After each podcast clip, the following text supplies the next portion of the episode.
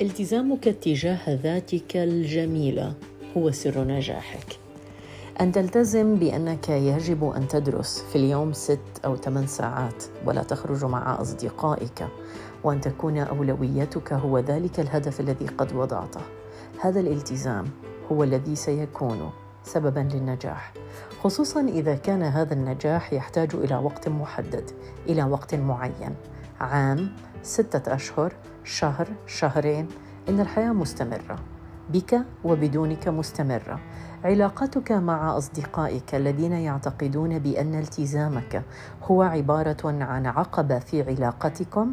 هم أصدقاء غير حقيقيين. هم زائفين.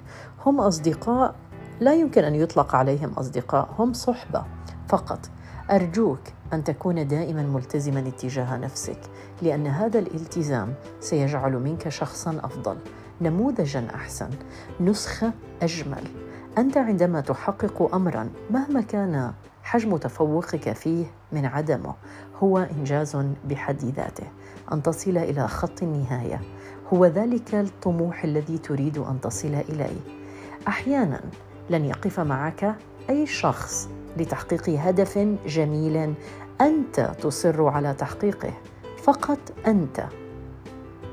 وأنت فقط الذي يجب أن يلتزم اتجاه نفسه ليحقق هذه الغاية. وفي النهاية سيكون للنجاح لذة ومذاق خاص. صباح الخير.